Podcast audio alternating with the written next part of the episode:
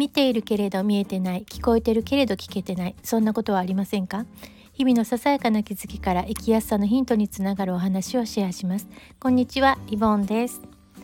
えーと、今日のタイトルは思い詰めずに離れてもいいのでは？というなんかちょっと意味深なタイトルなんですけれどもキーワードはあの良い変化を信じてみるっていうことなんですけどまあ変化なんですね。まあ、変化といえばこの2年間のまあコロナ禍での変化がまあ大きいとは思うんですけれどもプラスの変化マイナスの変化あったと思います。まあステイホームを余儀なくされて、まあ、オンラインがねオンラインでの交流が普及したりとかっていろいろあったんですけれども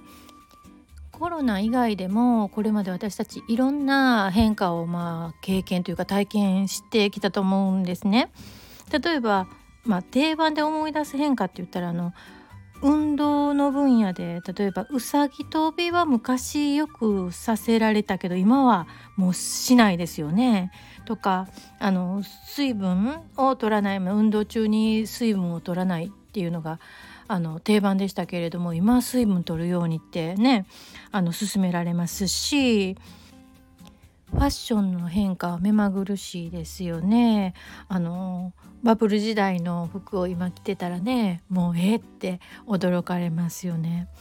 でそうそうあの私はもう調理法でねすごい変化だなと思うのは低温調理だとかもう一つはあの昔はフライパンを温めてその上に熱々のフライパンの上に食品をのせるっていうのが普通だったけれども今は全く火をつけていないフライパンの上に物をのせてから火をつけるっていうのがそういう調理法が広まってきているっていうのが私の中では驚きなんですね。でまあそういう変化に伴っても自分も変わっていくわけなんですがそんな中でもあのあの人の性格だけは変わらない一生変わらないっていうふうなねことをおっしゃる方がいらっしゃるっていうのは私あのご相談を受けていて離れたいんだけれども離れられないっていうねあの人間関係のねあの難しさをまあ相談される方がいらっしゃるんですけれどもまあ自分や世間はまあ発展的に変わることはあっても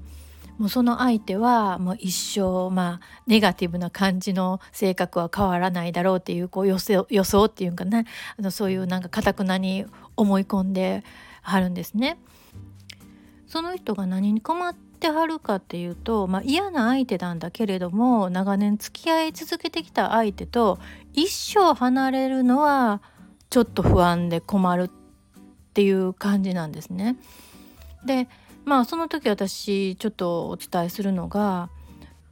本当に芯の部分は変わらないとしてもね人ってまあ多重人格とは言わないまでも、まあ、相手によってやっぱり態度変わりますよね。あの親兄弟といる時とお友達といる時と職場の時とまあそれぞれ振る舞いって、まあ、違うのでいろんなまあ多面的なものがあると思うんですね。そう思うとその人がまあ一生変わらないっていうことはないと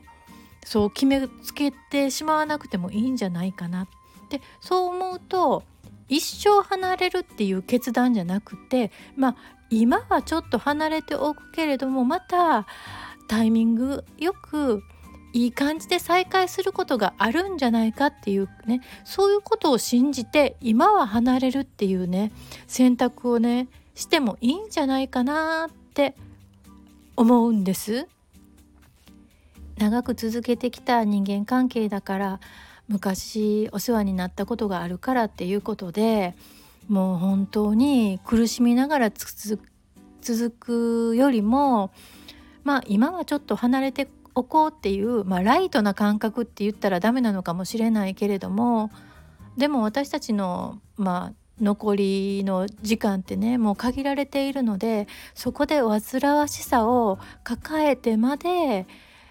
付き合うっていうのは相手にとっても良くないんじゃないかなって思うんですね。でまあこれは、まあ、他人まあね血のつながってない相手だけじゃなくて親兄弟肉親であってもこれは一緒じゃないかなってまあ肉親だとねまああの物理的にね会わないってずっと会わずに置くっていうのは難しいかもしれないけれども心の中で自分を守るためにねあの線を引くっていうねあのことも必要かなって、まあ、そういう離れ方もあのありなんじゃないかなとお伝えすることがあります。まあ、人間関係っていうのはそんなに簡単じゃないし悩ましいんですけれどもでもまあお互いにねあの、まあ、最初に言ったキーワード良い変化を信じてみるっていうことも大事かな。良い変化の後タイミングが良かったら再会できるみたいな展望を持って今はちょっと離れるみたいなね。夫婦関係でもまあ友人関係でもなんか長く続いているといいっていう感じでその長さに価値を置かれがちですけれども私はそうでもないんじゃないかなって思います。あなたはどんな風に感じられるでしょうか？最後まで聞いていただいてありがとうございました。何かあの感想とかあればぜひぜひコメントをお願いします。ありがとうございましたではまた。